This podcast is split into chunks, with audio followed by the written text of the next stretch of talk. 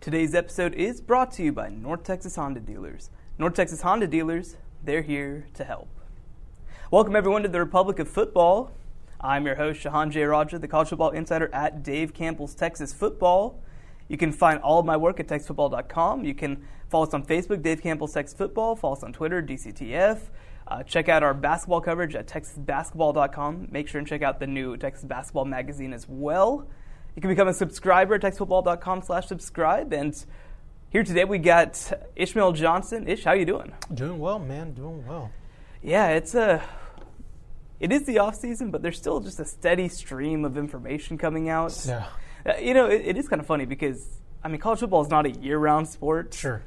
But like, there's just always something. There's right? always one little weird news quirk, some coaching hire, some coaching decision. Right. Some, yeah, there's always something that pops out around this time of year. Yeah, I mean, again, it's February, and we've got two fairly significant news items, I'd Yeah. say. Um, you know, and, and let's go ahead and move to those first. Uh, starting off, Shane Buechele Mm-hmm. officially has a new destination. He's heading to SMU. Yeah. And actually, after that, uh, Willie Jones, the former starting quarterback at Texas State, he's heading to Kilgore College after uh, Jake Spavital came in.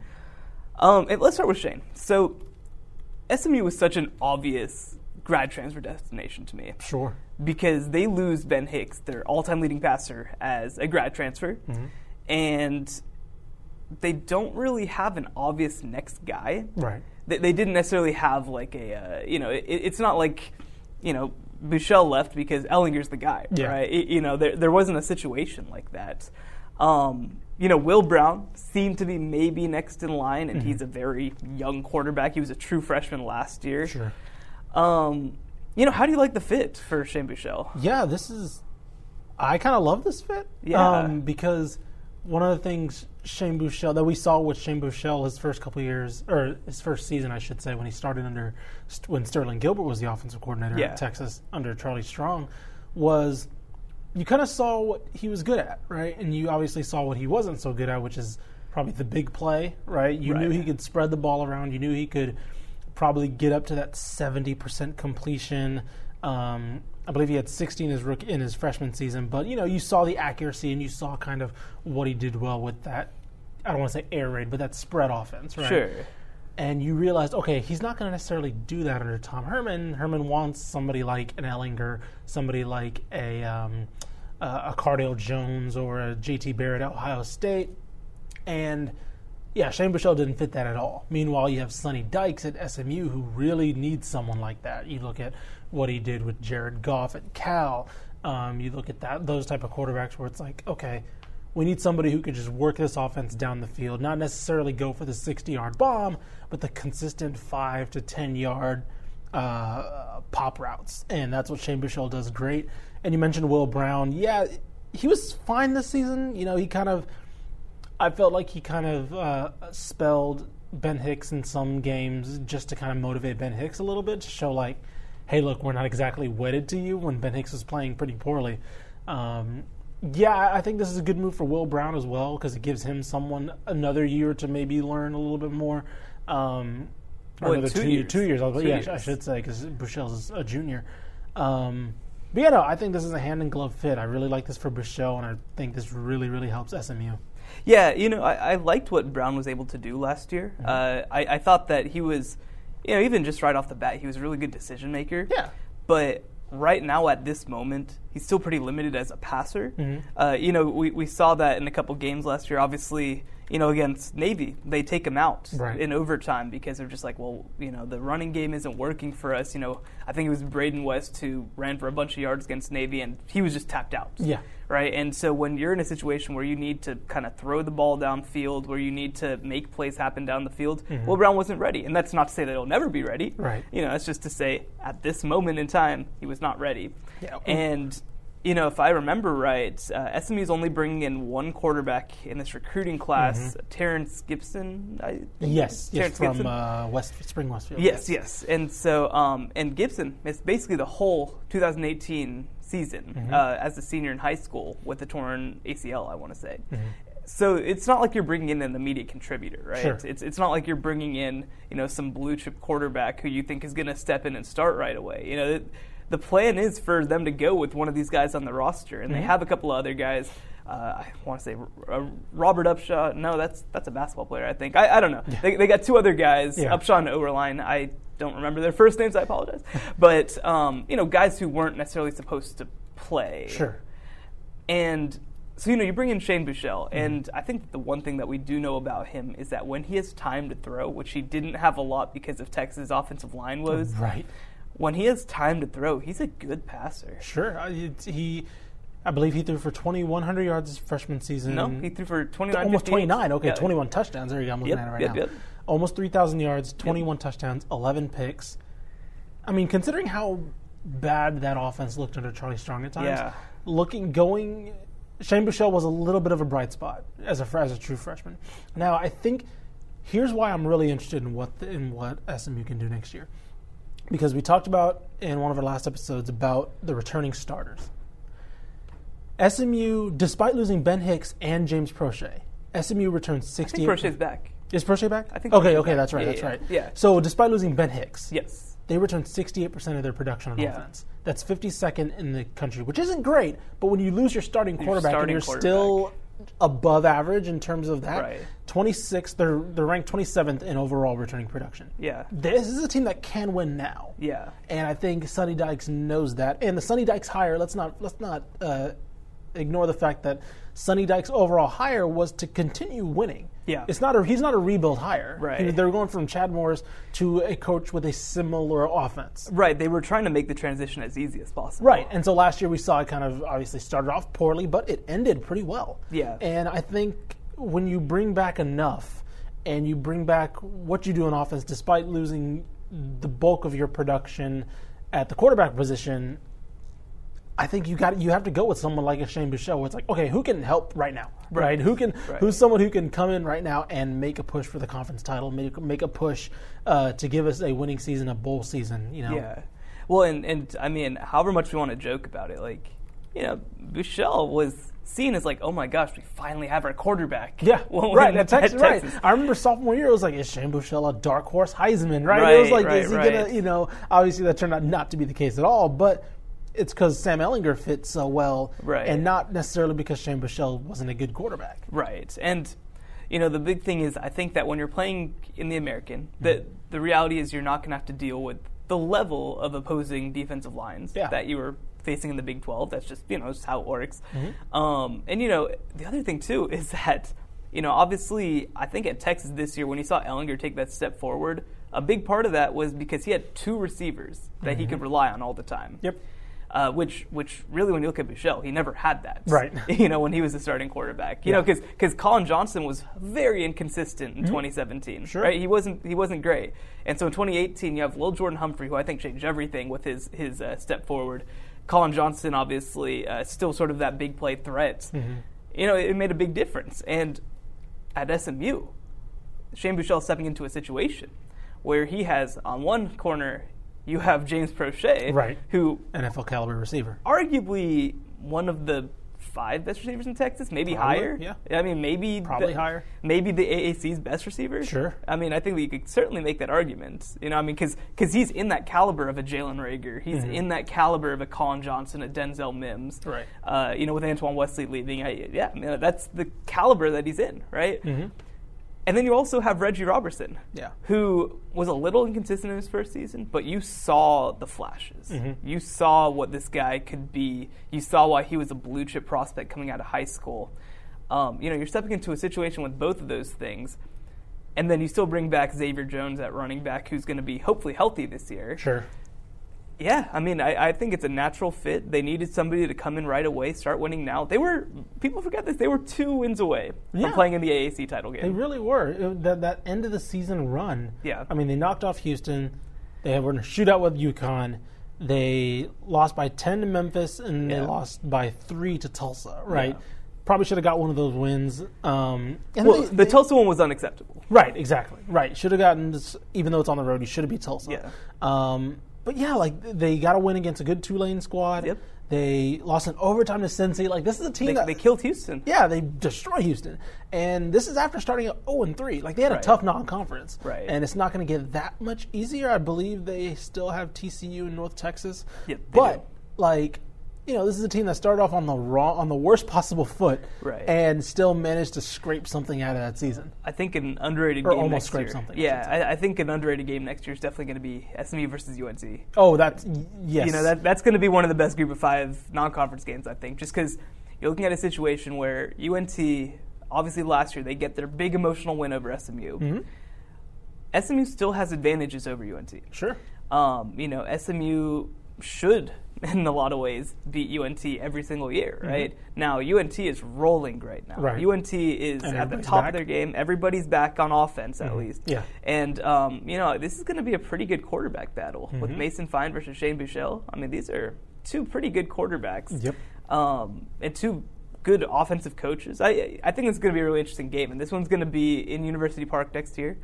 Um, that's going to be one that I think we'll keep a close eye on. But, Mm-hmm. Oh, for sure. But anyway, moving on. Uh, as we mentioned, Willie Jones also leaving Texas State. He was opening day starter, obviously Mm-hmm. for Texas State. Uh, was the primary starter when he was healthy, and, Yeah. and that was kind of the big issue was he couldn't stay healthy. Um, but you know, we saw late in the year even why he was sort of so well regarded by this coaching staff, Mm-hmm. right? I mean, what against Georgia State, he throws for over 300 yards. Yep. At, you know, has three total touchdowns. Like this is a talented player. Yeah. What, what do you think losing him means? I think. Well, one, I think it means that obviously Jake Spavital didn't see him as a fit. Yeah. Um, he didn't see him as a fit, and I think it. We're going to see how much Willie Jones' inconsistencies reflected in the Texas State offense. yeah. Because this is a team that had an incredible defense. Like, not even okay, they're good for Texas State. They were eh, among among group of five. They were one of the best, in my opinion Yeah. um, and an offense that just could not stay on the field. Right. And so I'm looking at Bill Connolly just put out his uh, underachievers, overachievers. Texas State was the number one underachieving school in Mm-hmm. Really? 2018. They had a minus 3.1 expected win. They had 6.1 expected Wow. wins, and they are three. The next one's Nebraska at 2.7. They were a six point. They were a 6.7 uh, Mm. expected win percentage. And so when you have when you look at that, their expected wins, that's all on the offense yeah. right? And we're going to see how much Willie Jones, his inconsistencies and his injuries too. He's not. It wasn't just that Yeah, the fact that he played poorly in some games. It was that he missed some games as well. We're going to see what they have with this offense, and you know, because out, outside of Willie Jones, now you have okay, if Tyler Vitt.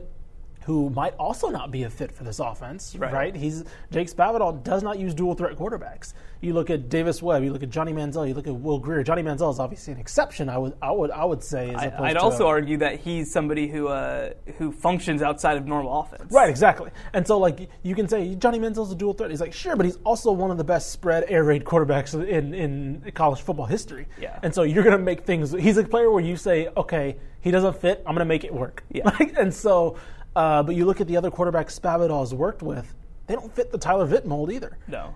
And so, do you go to Gresh Jensen? Do you go to uh, Jalen Gibson, or do you go to Cedric Case? I think Jensen's probably the sure fit. Right. But, um, yeah, the, my first, my initial reaction was to Willie Jones transferring was okay, he didn't fit. Right. And Jake Spavital looked at him and probably said, I don't think I can make this kid fit in this offense. Yeah, and, and I mean, you know, that's really interesting that you bring up the the win expectancy Mm-hmm. thing because, you know, that was one thing that I think there was sort of that bottom group of teams, you know, Mm-hmm. in in, uh, in the state of Texas. Obviously, UTEP, um, UTSA last year, Mm-hmm. Texas State, Rice. The one thing that I'll say about both Texas State and UTEP Mm-hmm. is that they played a lot of close games They really did. and and um, you know obviously you know we, we talked at length a few weeks ago about obviously you know if Everett Withers can get one more maybe he's coming back next year Mm-hmm. Right. now now I mean I think that the fact they were able to get Spavital is fantastic Sure. because I think he's a great hire but I mean yeah you look at you look at these games right and these are against you know relatively tough teams in many cases. Mm-hmm. A two point loss to Georgia Southern, six point loss to ULM on the road, a five point loss at Troy. And if you could get two touchdowns, Right. you win that game. Yep. You know, and and obviously there were a couple of blowouts uh, thrown in too against App State, against Arkansas State. But uh, I mean, you just look at the schedule and there's so many more opportunities where you should have won games. Yeah, and you look at the two games in particular that I look at, and Yeah. these are the ones where Willie Jones is hurt. Yes. You look at UTSA Yes. because Tyler Vitt comes in, throws a pick six. Uh, of course, the infamous quarterback sneak on the one yard line. He gets stuffed for a no game for a safety. You know, he, uh, Willie Jones is knocked out of that game. They lose 25-21. Then you look at the uh, let's see, South Alabama. He actually played really well. They just lost that one. You look at Georgia Southern. Yeah. Willie Jones taken out of that game as well. Tyler Vitt goes. He plays fine, but the offense still just doesn't find its groove. You get two of those wins, Withers is probably back, Right. right? And also, one of the other things that I, because you look at a quarterback like Willie Jones, you look at an athlete like he is. I wonder if Spavital looked at him and said, "Hey, do you want to try a different position?" He just didn't want to, Sure. Sure. because I know for certain he was recruited as a wide receiver at first really. and he wanted to play quarterback. And then Withers and I believe the staff said, "Look, this guy's too talented. Let's see what we got at quarterback." Obviously, he became he, he is good enough to play quarterback. I'm wondering if he went the JUCO route because I'm curious of what his demand was as a quarterback, and maybe he wants to prove himself as a quarterback. And Yeah. He said, "Look, I'll go, I'll go, you know, uh, cut my teeth in JUCO, show that I can be a quarterback." And hopefully get some love that way, as opposed to maybe some schools were like, "Hey, we can like we like you at receiver," and he didn't want to do that route. I don't know. Um, that's my assumption, just because he's an incredible athlete. He's he's he's kind of an interesting build, 6'3", under two hundred pounds. So like maybe that's a a lot of teams saw that as a wide receiver build, but. Uh, nonetheless, wish him luck because he is a talented player, and it, it does make an interesting thing, uh, interesting situation now for Texas State. Yeah.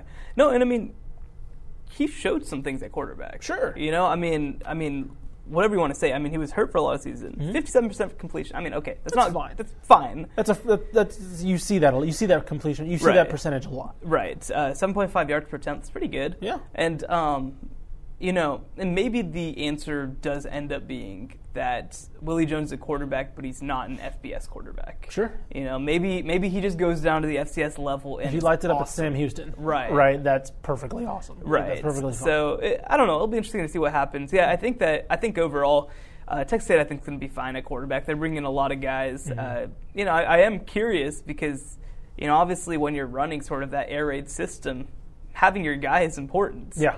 And um, you know, and, and obviously that's one of the reasons why I think that you look at Jensen and and you know he played under Bob Stitt Mm-hmm. at Montana, and Bob Stitt obviously offensive coordinator at Texas State now you know, so maybe he's just somebody who knows what to do a little Yeah. bit more because you know people talk a lot about air raid obviously and that it's an easy system per se.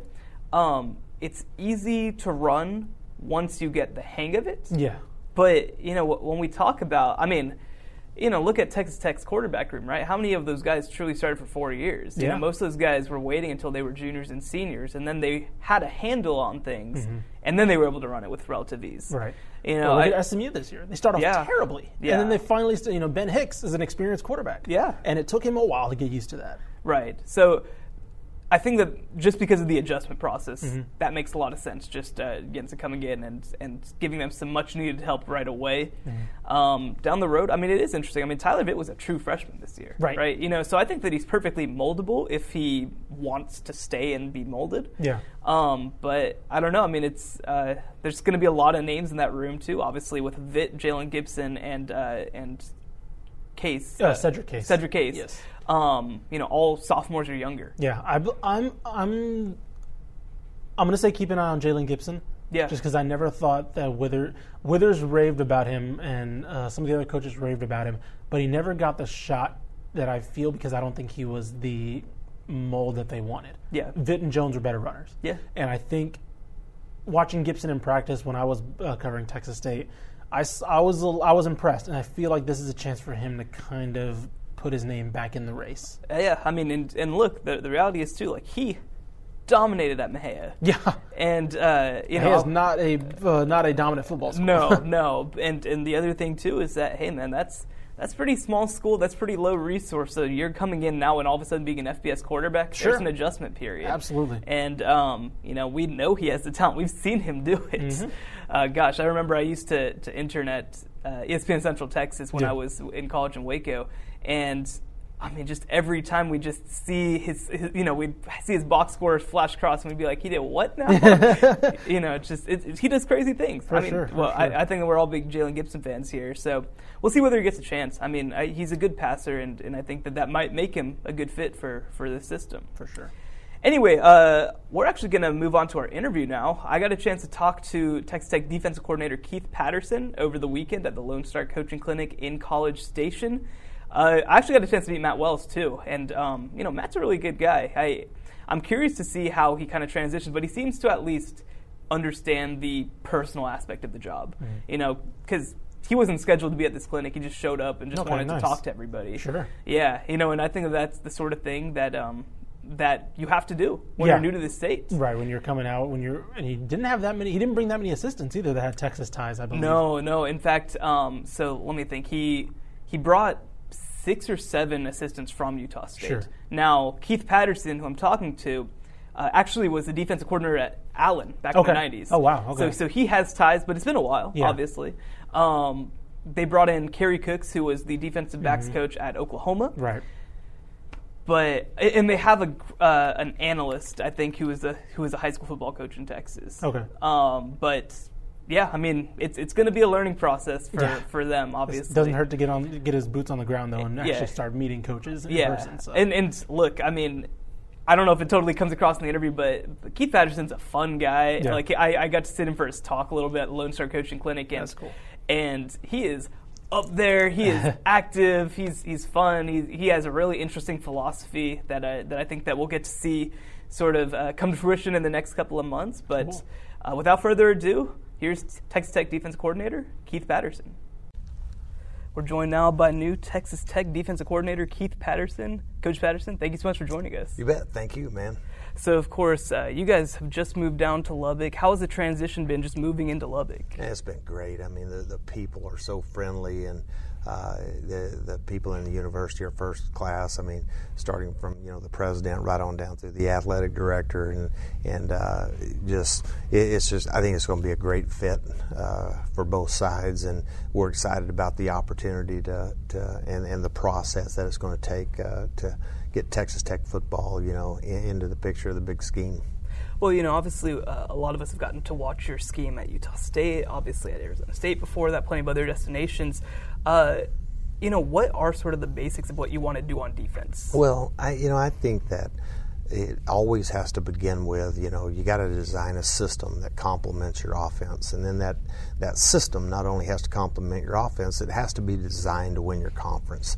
Uh, you know, with all the spread and hurry up, uh, no huddle teams that are in the conference, you know, I think uh, we're suited for that. I, I think also there's a good mix of teams that want to go with multiple tight ends, and you have to have a definitive plan for 12 and 13 personnel and two back sets, and and be able to defend power football as well. So uh, you have to have multiplicity within your system for sure.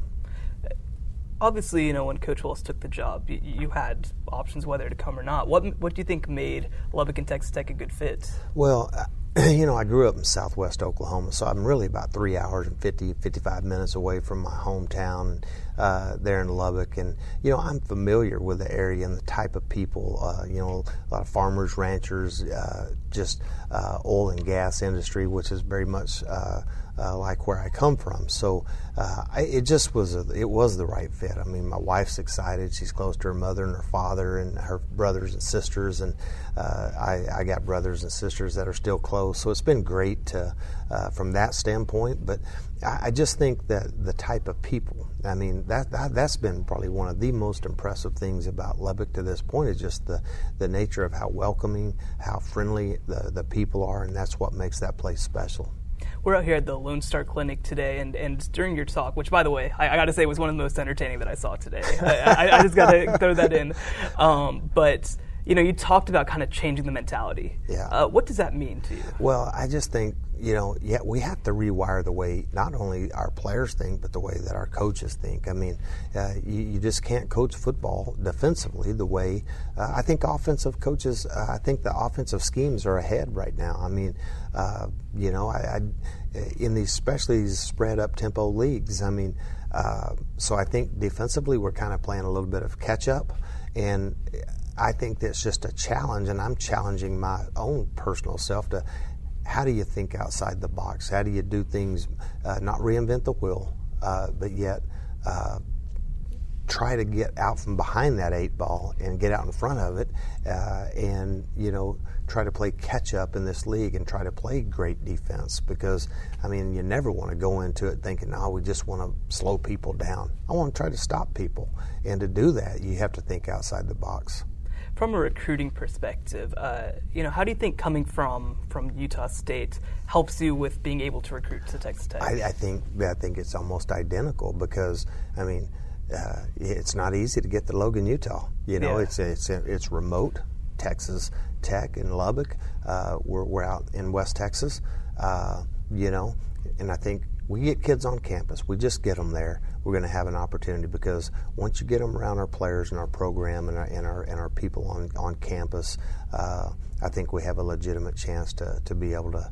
Uh, they, it's something different, and and I think it's very very unique. You, you guys obviously the last couple of years have been really prolific when it comes to turnovers.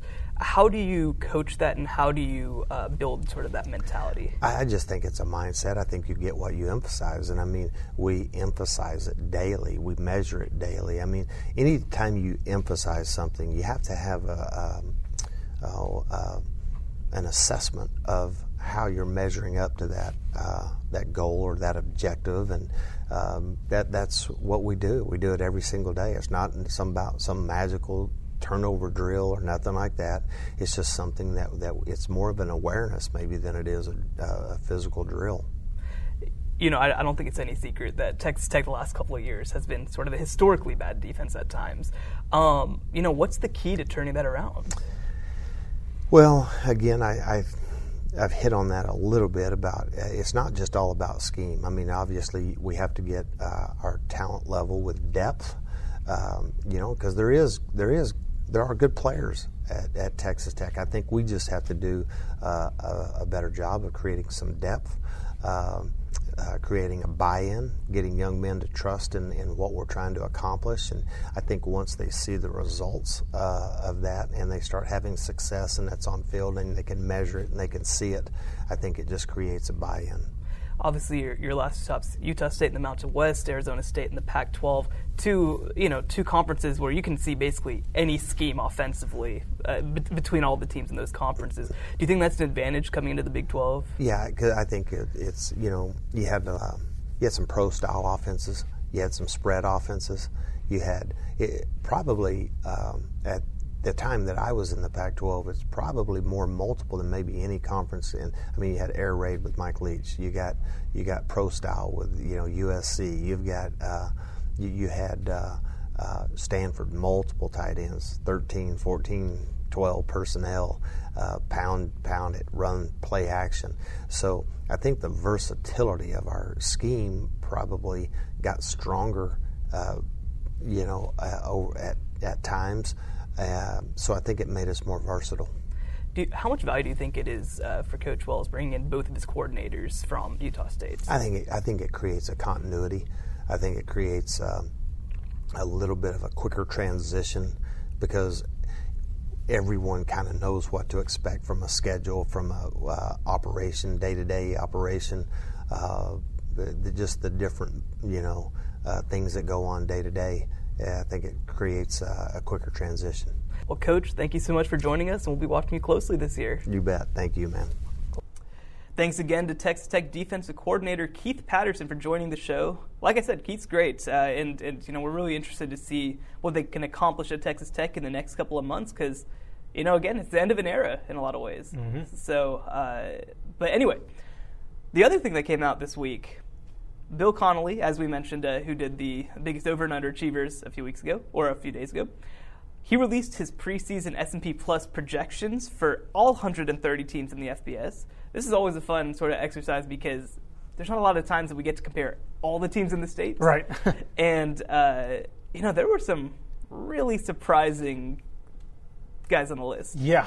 Exactly. And, and so I, I want to start first by just talking a little bit about his methodology. So, so his approach is totally numbers based, Mm-hmm. right? And you know, we can talk about whether that's a good or bad thing, some, you know, on at another time. But I think that generally it's proven to be a very effective system. Mm-hmm. Um, he takes into account uh, with the preseason ones. He takes a lot of it uh, account returning production. He takes into account uh, recent recruiting rankings because you know you don't. The idea is that you lose a senior class, you don't necessarily know what you're replacing it with, so you kind of take into ac- uh, account recruiting. Um, you take into account obviously you know some level of production from uh, as a team the last couple of years, and then they, he actually takes into account a weighted five year total. Okay. So that means that if you sucked the last five years, that's going to count against you, and that's going to maybe come up with a couple of these teams. and and it actually also means in some cases too. It's like uh, you know the funny thing to think about, like with Baylor in the preseason projections. Like that's taking into account 2014-15 as well, in addition to the last couple of years. So now it kind of evens out, obviously, but uh, but it's just kind of interesting to, to see how he does it. So, the number one team in the state of Texas, This one really surprised me. Texas A&M. Yeah. So Texas A&M's on top, and they are overall number 13 Mm-hmm. in in the ranking. So, and, and I can just go through the top 12 real quick. Just Alabama, Georgia, Clemson. Okay, sure. LSU, they return a whole lot. Oklahoma, they're really good. Florida, Ohio State, Auburn, Michigan, Mississippi State, Wisconsin, Notre Dame. So, just looking at that list, I mean, is it does it surprise you that they're this high? Does it? Do you think that they should be higher? Where do you think that this stands? It kind of surprises me that they're a little. Well, I guess it surprised me that they're the number one team in the state. Yeah, I guess I should say. Um, yeah, because you look at who the teams that they're ahead of as well: Penn State, Washington. yeah. I think then you start getting into those teams that okay, Missouri, Utah, Yeah, South I think they're sure, definitely better than the teams right. after that. But I think yeah, man, I, I guess I underestimated how much that team has coming back Yeah. and how much, how well that they ended the season, how well they looked, and I think I'm, I think just because we know their schedule for next year, that Yeah. it's going to be like, I don't, I don't think they're going to end at thirteen. Well, and the thing is too, though, you know, this this doesn't truly kind of take wins and losses into account. Sure. You know, it takes into account production. Right. And and now you'll get dinged obviously if you lose. Right. But um, I, I think we've. I think just us at the offices here, we know Yeah. their schedule for next Yeah. season, and so we've kind of had weighted expectations. sure, but but you know, the ultimately too, though, it's like they're playing the top three. Te- no, they're playing the top four teams. Right, yeah. oh my God, they're playing the top four teams. three of them in their conference. Right. uh, they're playing the top four teams, all of them. yeah, So the thing is, they could go 0 4 against those teams and not drop that much. that's true. That's fair. you know, just Because because. it does take that into account that Right. you're playing the top Right, four right, teams, right. And so, and uh, if you steal one of those, Right. like if you happen to steal one Right. against Georgia or, Yeah, or and, LSU, And or, you know what? The reality is, I think it's perfectly conceivable that they steal one. Sure. You know, just because they get four shots. Right. I was about to say you, you feel like the odds are somewhat in their favor to you know catch LSU on a bad night, Right. Or, you know something like And, that. oof, I, I don't know. The LSU is going to be ready after last year. Uh, also, yeah, that's true. I might have picked the wrong team. Might have been Georgia. You know, Yeah, they, they yeah. get Georgia on a bad night. Who so, knows? I mean, you know, it's it's it is going to be kind of interesting to see. Uh, you know, and, and I mean, again, chances are they're going to go 0 4 against those teams. Right. You know, but but even if they get 0 4 and if they go 8 and 4 overall, that's Mm-hmm. a damn impressive season. And you know, I mean, I don't. They'll probably still finish top 20. Sure. If they go 8 and 4. That, that's fair. That's fair. I, Yeah. think, I think just we've just been so we're just so cynical about the schedule next season, Yeah. right? We're not even saying A and M's going to be bad. I think we're just like we we we've seen that schedule and we're like, oh god, what did they do? Like Yeah. they got Clemson and why they are you Bama. scheduling, Why are you scheduling a home this? and home against Clemson when you're in the SEC West? Right, and so that's I think that's where my surprise comes in, where it's just like we've kind of yeah we've weighted our expectations and yeah it's it, I hope I hope they do well, right? We always hope. Obviously, we always hope that Texas teams do well. You get to go to great games if Texas teams do Heck yeah. well. We get to celebrate instead of you know speculate, I- let's put it this way: I really want to go to the Rose Bowl. Right. If if I'm going to go to the Rose Bowl, it's going to be one of these top three teams, and Yeah. and and you know I think that's a that's a good transition. to probably yeah the second biggest surprise on this is to me. To me, this is an even bigger surprise. Now, now again, I just before I say this, Mm-hmm. I must emphasize takes into account five year rankings. Yes. Mm-hmm. Takes into account returning production. Right. Even with that in account. the number two team in the state of Texas, ranked number 34. Which, by the way, there's a huge there's a huge gap between A and M and everybody else. Yep. The Texas. Oh no, just kidding. TCU. Oh, TCU.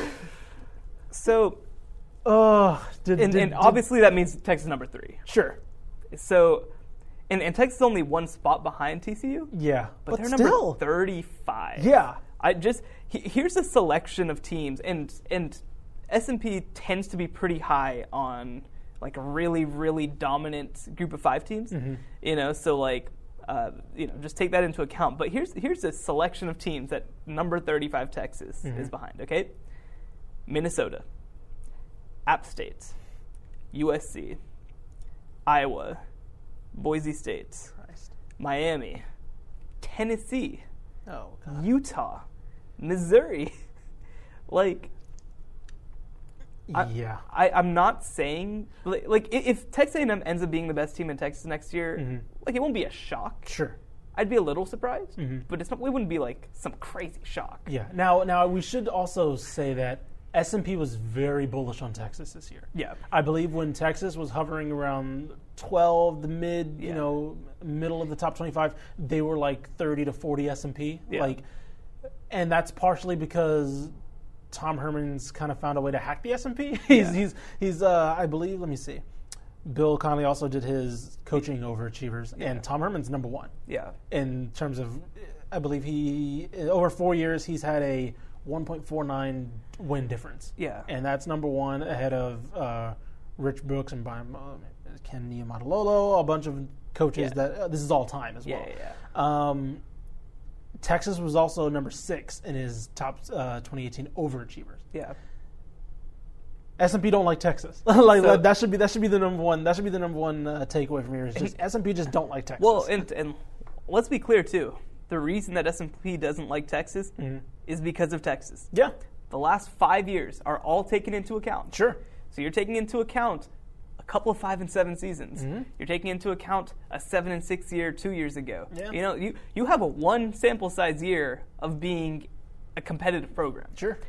And the other thing too, and the thing that kind of you know, you sort of think of Texas as a young team Mm-hmm. just because Tom Herman's fairly new here, because they had so many young contributors like Sam Ehlinger, like Caden Sterns, even Brandon Jones pretty young, B.J. Foster. Mm-hmm. Texas is last nationally among Power Five teams in returning production. Yeah, we talked about that defense. They're Yeah. losing so much, and we're just assuming Todd Orlando's going to put it all together, which you know he's earned that benefit of the doubt. For but sure. we got to see it. yeah, I mean, I mean, just here's a selection of guys that they're losing. They're losing Lil Jordan Humphrey. They're losing Patrick Vahe, a, a starter who played Mm-hmm. Yeah. a ton of games for them. Um, they're losing Charles Omenihu. They're losing Breckyn Hager. They're losing Gary Mm-hmm. Chris Johnson, Anthony Wheeler. Uh, yeah, Boyd, Davante Davis. They're losing a lot of their best players. yeah, Now they're replacing those guys with guys like Anthony Cook, right. with guys like Brennan Eagles Mm-hmm. and Bru McCoy. Jordan Whittington. I believe Texas, they're ninth in recruiting impact. So he Yes. estimates, Yes. you know, these recruits are going to come in and make a difference. For sure. but there's nothing to gauge that off of right now, and For sure. that's what that's a big part of S and P is if there's nothing there, we don't know for certain. And and with returning production, uh, it's weighted, so it's not just an overall sort of like they lost twenty seven percent or whatever. It's weighted. So one of the areas that uh, that losses hit hardest, and, and that they hold it against you hardest, or actually two. One wide receiver uh, receiving yards, uh, like returning receiving yards. Sure. And the other thing is defensive back stats. So you're losing three defensive backs with uh, Davante Davis, Kris Boyd, PJ Locke. Yeah. And and those are three of your top tacklers, and those are your three top cornerbacks la- and nickelback last year. So you're, they're going to get dinged even harder uh, because they're losing guys at key positions on top of losing basically all of their key defensive linemen and losing all of their best linebackers Right. you know, and again, they'll replace them with guys who are awesome. Uh, and and th- but the reality is those guys have not played football as yet Yeah. at this level. It's like we can't just say five stars is going to be awesome, Right. We have to say okay, especially at corner, Yeah. right? Like a defensive back is so diff- Anthony Cook is it, it's not going to be plug and play, Yeah. right? He's talented. There's a reason why he was a five star recruit. I think he was the other than S- He might have been. He was right up there with Sterns and and, um, And uh, Foster. is the And- top and defensive, right? As terms of being the top defensive backs in the in the nation. In the state. nation, yeah, yeah. And so, I, I mean, I said last year this this defensive back class at Texas to me yeah, is an all time defensive back class. sure, class. absolutely, Like that's how good they were. They, they had like five five star kids. Absolutely, and Sterns proven to be a hit, Yes. right? Uh, so right, so far right now, Foster's proven to be a hit Yeah. in what we've seen of him. for sure. Um, We haven't seen much over Sean. we haven't seen much of Overshawn, and we got to see more of Cook. Yeah, Cook's gonna be thrown in the Cook. fire next year. Sure. and so, yeah, there's so much. To, there, you can project all you want, but if we're going off what we've seen, we just don't know. And being a corner is so hard. Yeah. Because be in the corner in the Big 12, In by the way. in the Big 12. in the Big 12, he's going to Yeah. get tested immediately. I, I mean, honestly, you know, sometimes I think that when it comes to being a corner, Mm-hmm. being experienced is a lot more valuable than being good. right. because you just learn how receivers function. Mm-hmm. You learn how to look back. You learn how to bat down balls. You just learn how to do things. Mm-hmm. And maybe you can keep up with a guy, and maybe you can be in the right position, or at least in the position to be in the right position. Yeah. But that doesn't mean that you're gonna do a good job of tracking the ball. That doesn't mean you're gonna do a good job of sticking with the receiver. Uh, getting in his face where exactly it would affect him, Mm-hmm. you just don't know. We, I mean, we we we gave Kris Boyd a lot of stick last year, Yeah. especially for that Oklahoma State game against Tylan Wallace, where he was kind of put on skates. You, the fact that you could leave Kris Boyd out there and put him one on one is huge in the Big Twelve. Yeah. Like the fact that they had a res- uh, corner where it was like, we don't have to worry about. Yes, he's gonna get beat, but every other, you know, week in week out, one on one, take care of this guy. Right, you're going to get beat just because that's the nature of being a defensive back in a corner. But they had that experience and that reliability there, where it's like, okay, he's not going to give up constant 60 yard touchdowns. He's not going to get beat on the curl. He's not going to get beat on the double move. Is someone who knows what's going on. Yeah, and now all of a sudden, I think the big issue is, you know, Brandon Jones is a safety who makes a lot of plays at the line of scrimmage. Yeah. So now all of a sudden, maybe, and and you Can do you cheat him up as can you put cheat him up a little bit? Right. And and now, yeah, maybe Brandon Jones has to play further back. I think Caden Sterns definitely has to play further back uh, with their nickel. I mean, whoever they end up playing at nickel, you know, I, I don't know if they try to get Foster in there a little bit or whatever they Mm-hmm. decide to do. Um, they're going to have to play further back as well, probably, just to give a little bit of help to some young corners. Mm-hmm. Yeah. Now they're going to get. I think they're going to get a. They're not going to be thrown to the fire immediately. They Right. La Tech, LSU, Rice. Not exactly air it out Right. teams. And then you got Oklahoma State, West Virginia, which we'll see what they are under Neal Brown, and Oklahoma. So like you're going to get, you know, the first three games of the season aren't going to be, you know, five wide, four wide spread air raid teams. Sure. But then you do get probably the three most prolific uh, passing teams in the conference coming at Yeah. you. So Well, and let's let's take a step back. TCU. Sure, yeah. Yeah, we're did, talking a lot did, did, did, anybody who watched TCU knows why it's surprising that they're the second uh, highest team right now in the yeah, state. and and again, I'm sure that a lot of their uh, value right Mm-hmm. now is in sort of is, is in um, not returning in in five year projection. Right, right, right. What they've been over the last couple The years. The benefit of the doubt. Right, and and S and P Plus will take into account, uh, will take into account more of the active season and less of the preseason projections Mm-hmm. as the season goes on. So Texas should shoot up. You'd hope, Mm-hmm. um, and and TCU will probably probably maintain. So actually, yeah, just looking at the numbers right now. So TCU's number 16 in weighted five-year total. Hmm. Texas is number 37. and that's a big part of it. Now, at the, the same end, yeah, recruiting impact, Texas is number nine, TCU's number 30, and they're not that far off in terms of returning production it, per what he's using here. Mm-hmm. But I think that there are some things that sometimes numbers can't measure super well. Yeah. And, you know, you return a lot of quarterback numbers What do you do? You want to? Like that's my thing. Is like yes, it's going to measure that. Okay, all these guys are back. You know, except Shawn Robinson, obviously. But it's like, you know, oh look, all these guys are back. It's like Colin great, like, yeah. good? Question mark? Like, do you want that back?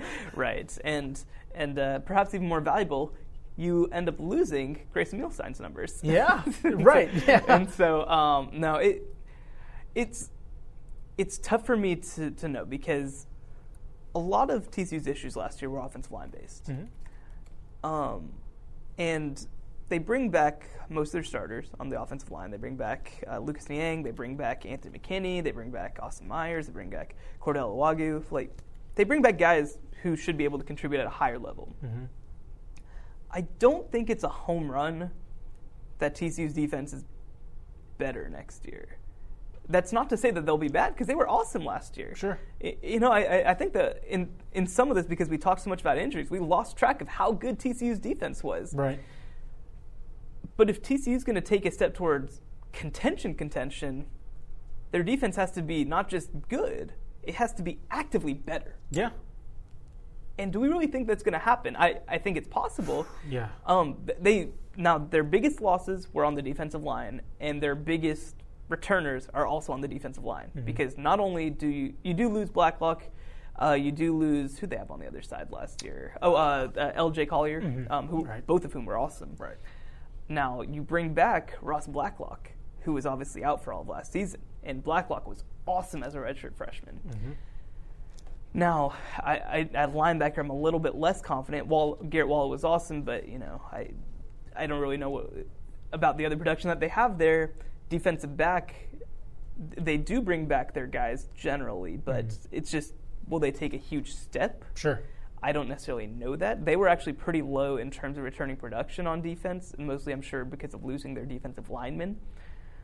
And offensively, it's just where does it come from? Does, mm-hmm. which guy is going to be the guy that you sort of bank on at quarterback? Because, you know, Shawn Robinson's gone, Michael Collins is back, Grayson Muehlstein's gone.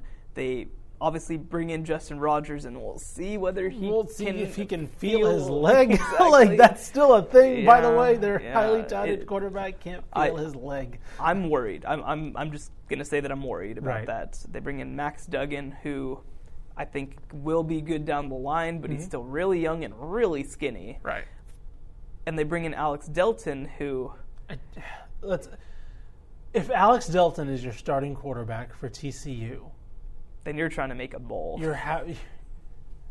Oh, and and he barely started for Kansas State last oh, year. he got benched at Kansas State for Like- Skylar uh, Thompson. yeah, like And, and the thing was, at Kansas State, Delton was the running quarterback. Right. Skylar Thompson was the passing quarterback. right. And if you watch TCU's offense past couple years, they don't. They're not a.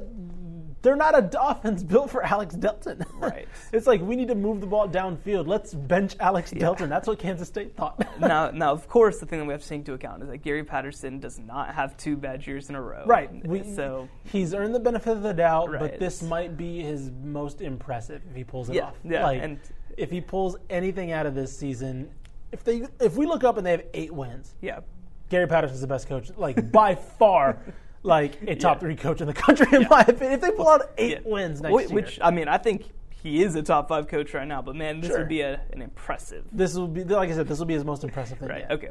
And let, us move through the list a little bit quicker now. So Sure. ba- Baylor number four, not too surprising. They're number forty overall. Mm-hmm. Um, so sort of in that at that TCU Texas tier. Uh, Texas Tech number five uh, at 55th overall. Mm-hmm. Um, I think that so. So the top five uh, are all Power Five teams, which I don't think is a huge surprise. No. Um, Tech, I think, is going to have an interesting uh, battle, just trying to figure out their identity. I think that you know Wells is a big time culture coach. He's a big time development coach, and that's not something that necessarily translates in your first year. Mm-hmm.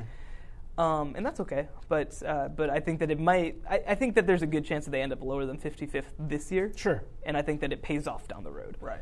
Um, now the one thing is you have your quarterback, which obviously is helpful, but but it's going to take some time, I think, uh, for Matt Wells. Uh, number six, you have Houston. Number seventy-three. I think that might be a decent value pick. Yeah, I think that's pretty accurate. Yeah, yeah. Um, the next two are actually kind of interesting. Uh, North Texas, number eighty-four. SMU, number eighty-five. Yeah, fairly close considering Yeah. North Texas hammered SMU last year. Right. And so you kind of figured, oh, there's a pretty sizable gap between the two, right? And it's like, no, not necessarily. North Texas has some things to replace on offense, or defense, I should say. Yes. And uh, SMU kind of brings back quite a bit. Yeah, and, and just glancing at their uh, at the metrics going in, they're actually both pretty terrible in terms of five-year window, which makes sense because Sure. obviously in the last five years, North Texas has gone one eleven, and SMU I believe also went one and eleven. Yeah.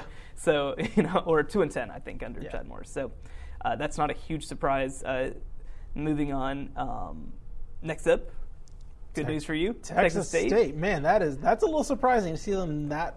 and and and more High. importantly, they're number 102. Yeah. And actually, hold up, let me let, let, let's filter this by Sun Belt because Sure. I have I have this up. So they are projected one, two, three, four, five. They're projected sixth out of ten. That's fair. The sunbelt was really good this year. Yeah, and but I mean, I think that you take being sixth at, in the Sun Belt next Sure, year sure. ahead of ULM, Georgia State, Coastal Carolina, South Alabama. Now, may, maybe there's not like one of those teams that you're like, wow, we're better than them. but Yeah. but you're You got some coaching replacements too in there. Sure, and and uh, they're right in the same caliber as as Louisiana Lafayette. Mm-hmm. Um, you know, they're not that far behind Georgia Southern. They're pretty far behind Arkansas State, Troy, and way behind App State. Yes, both of those, those are definitely the five-year window for uh, sure, stretches. Right for sure, there. for sure. And um, and actually, Texas State, you know, it, what's perhaps most impressive about them uh, with this projection is they are out of 130 teams. Number 127 in five-year uh, weighted five-year, and Yep. they're number 127 in recruiting impact. Oof. Yeah. And- Okay, that's n- interesting. It, and that'll change. Sure, That, will sure. change. Um, you know, I mean, again, wh- what we have to take into account is that when you're talking five years, well, that's before uh, Everett Withers too. Yeah, you have you have the Franz last year, which was three and nine, and then you have the complete erasure of of the, or I should say, the restructuring of the program. Yeah. under Withers, which is of course back to back two and ten. So you know, it, it'll be something that changes. I think. Yeah. Uh, you know, as, as you look forward. Um, moving on, The bottom kind of surprised the me. bottom is interesting. Yeah. Uh, number ten. Now, I want to be nice. I assumed this team was going to be last overall. Fair. Rice. Yeah. So now I'm a big Mike Bloomgren believer. Mm-hmm. But again, you talk about culture and development. That's what Mike Bloomgren's doing. Mm-hmm. And it's something that I think he will do very well in the next couple of years. But right. But it, it surprised me that he was ahead of the next two teams on the list. Um, and, and I don't want to give away what their overall ranking is because we have to get to that second to last team in just a minute. Um, you know, because you look at Bloomgren's team, right? They had encouraging games early in the year against Houston, against Hawaii, not bad against Southern Miss, not bad against Wake Forest. Then they get killed by UTSA, and it's kind of just downhill from there. Um, you know, they did beat Old Dominion the last week of the year, but Old Dominion was a weird team. Uh, Sure. They're not a Texas team, but we. I, I just want to talk about them for a second. Okay, they they went four and eight, but their four wins, a crazy comeback against North Texas. They were down twenty-one to zero. I want to say. Um, th- they beat okay, beat VMI, whatever. Uh, did you see that Western Kentucky ending? I did not. Oh man, they they. I want to say that this was the one where, like, everything happened in the last ten seconds. Hmm. It. If you haven't seen that ending, look it up. It's it's crazy. um, and then their other win was against Virginia Tech. so, Old Dominion was a weird team because then they lost by 42 points to Liberty. Yeah. They lost uh, by 14 points to Rice. They lose by 34 points to Middleton. It- this is the weirdest team. Anyway, th- sorry to digress. Um, we have to talk about this number 11 team. At number 128 overall. Number 128 overall. UTSA. Yeah, and I feel that's generous. like, like I understand this is a five-year thing, and they had, you know, they have the bowl a couple couple years ago, but God, there's I Whoa. have no optimism for this team. Well, well, you know, and and so I think that when you look at this returning production uh, that that he has taken into account with the metric, I think he's taking into account sort of that with the Sure. quality of the players coming back. Sure. Um, so the issue is not five year total.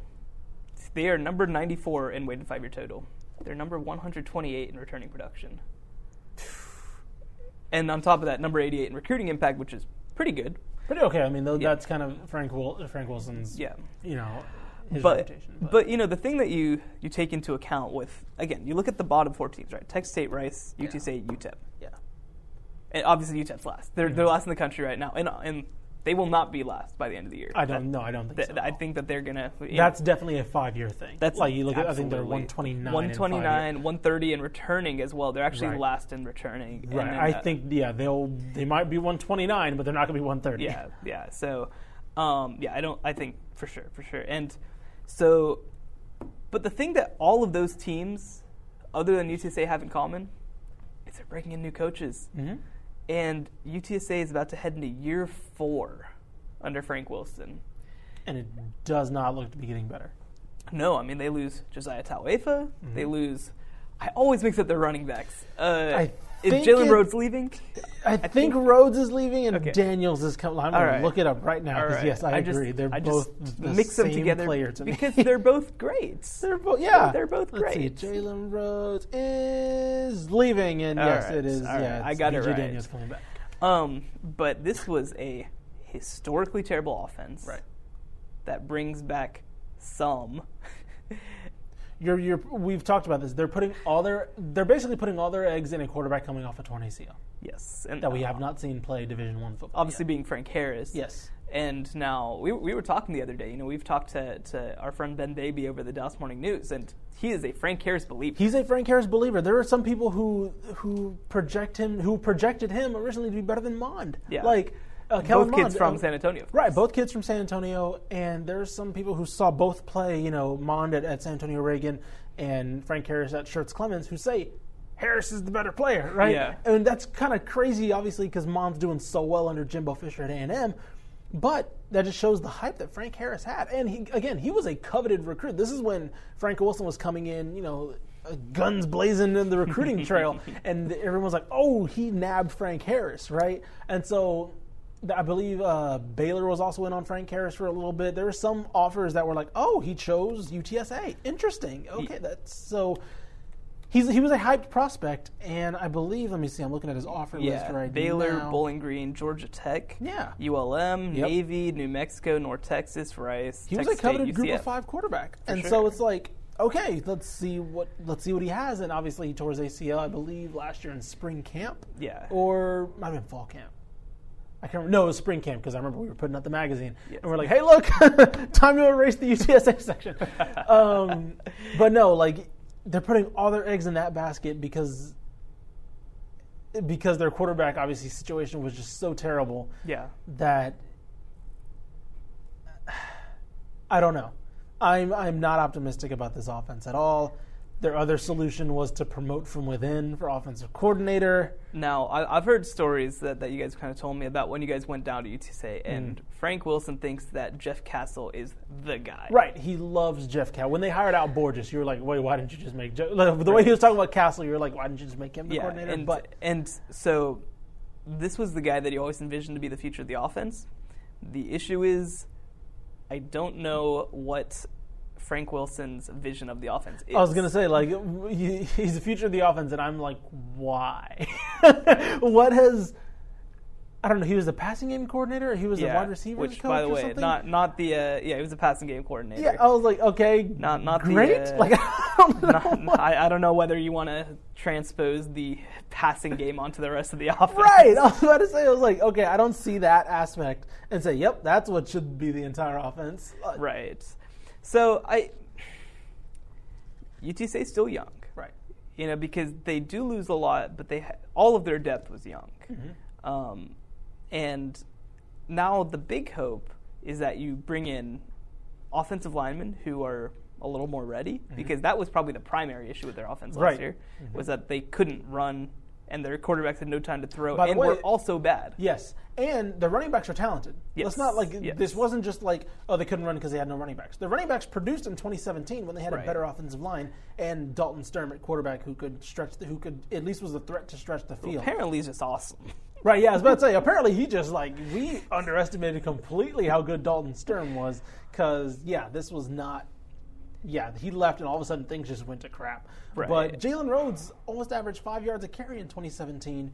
Uh, BJ Daniels is a highly touted recruit. These are talented guys in the backfield that just couldn't do anything last year. Yeah, and, and actually, just just glancing at the numbers real quick. Yeah, so uh, in 2017, this is B.J. Daniels well, okay, he didn't really play. Uh, so let me actually go Right, over right. Yeah, no, Rhodes. I, Uh, I, knew he, I knew he didn't play much. So, so freshman 2017, 134 carries for 659 yards, 4.9 yards per carry, five touchdowns. Mm-hmm. 2018, 72 carries for 268 yards, 3.7 yards per carry, one touchdown. Uh, and That's then Jalen BJ, Rhodes. yes, Yes. Jalen Rhodes, BJ Daniels, 13 carries, 55 yards. Okay, he didn't really play as a Right. uh, as a uh, what sophomore. Um, 87 carries, 322 yards, 3.7 yards per carry, three touchdowns. So like, and in the last six games of the year, this offense averaged eight points a game. Over six games. Yeah. And and most of that came in the season finale against North Texas. I think they scored 21 again in that game, and without that, they're down to six points in those five games. Mm-hmm. It's now obviously turnarounds happen. Yeah. You know, I'm, I'm not going to sit here and be like the story of Frank Wilson is already written or anything like that. Sure, sure. But the fact that the numbers are as low on UTSA as we are is concerning. And I think that if you, even if you ask UTSA fans, what changes? yeah. Like, like you can say. Well, I did get I did get an email from a very passionate uh, UTSA fan who did not who was not happy that I consider them among the worst teams. Uh, so he, his argument was that now you have the offensive lineman coming in from the 2017 recruiting class, and now they're going to be older. Now the issue is still, uh, at best, they're going to be juniors, Mhm. uh, true juniors. So And probably again, that's also expecting uh, that improvement to be exponential. yeah, Like they could, they could just plateau. right, Like you're, you're, you're assuming that yep, they're going to get better. It's like they, yes, they'll get better, but how better? Yeah, well, and, and just I mean, just to glance at the 2017 recruiting class, obviously that was no, top three in the in Conference USA, Sure. number 75 overall, great recruiting class. Yeah. So just looking down the list, so they're uh, so, okay. These are their early enrollees. So th- let me look at their offensive linemen. They had a JUCO kid, Josh Dunlop, who was a two-star kid. Um, a lot of these players are not offensive linemen. Uh, they had Kevin Davis from Angleton, uh, three-star guy. I They had, I believe they stole him from Texas State. Actually, that was actually oh yeah, uh, swing. So then they had Dominic Pastucci from Pflugerville Hendrickson. Excuse me. Um, Keon Smart was also a JUCO kid. So they only had, two, and, and then uh, oh, then they had uh, Brian Thomas from Louisiana, another three-star kid. So they had three high school offensive linemen, Yeah.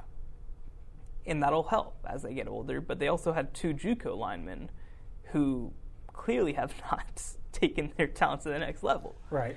And so, you know, you, you are going to get a boost as some of those guys get older, but I don't know. I, do you expect them to take this giant step? Mm-hmm. I, I don't know. And I mean, again, I, you know, I, th- I think we've probably talked enough about UTSA, but, um, but you know, it's just you look at their place in the state right now. Uh, you know, UTSA is a big public school. Mhm. You know, they're they're a school that has a lot of alumni, that has a decent amount of support um, consistently for their football program, even though they've been bad. So it's just the question is, you know, Frank Wilson took this job to try to get another job, you know, and and now it seems like UTSA and Frank Wilson are both kind of stuck with each other, Yeah. I think I don't think either party thought that would happen. right? Year four is like, okay, cool. Who's uh, who, we're looking? This this wasn't a long term thing, right? Cool. It's a little fling. Both got what they wanted out of it. Both Yeah. go their separate ways. Now it's like, oh, we're stuck.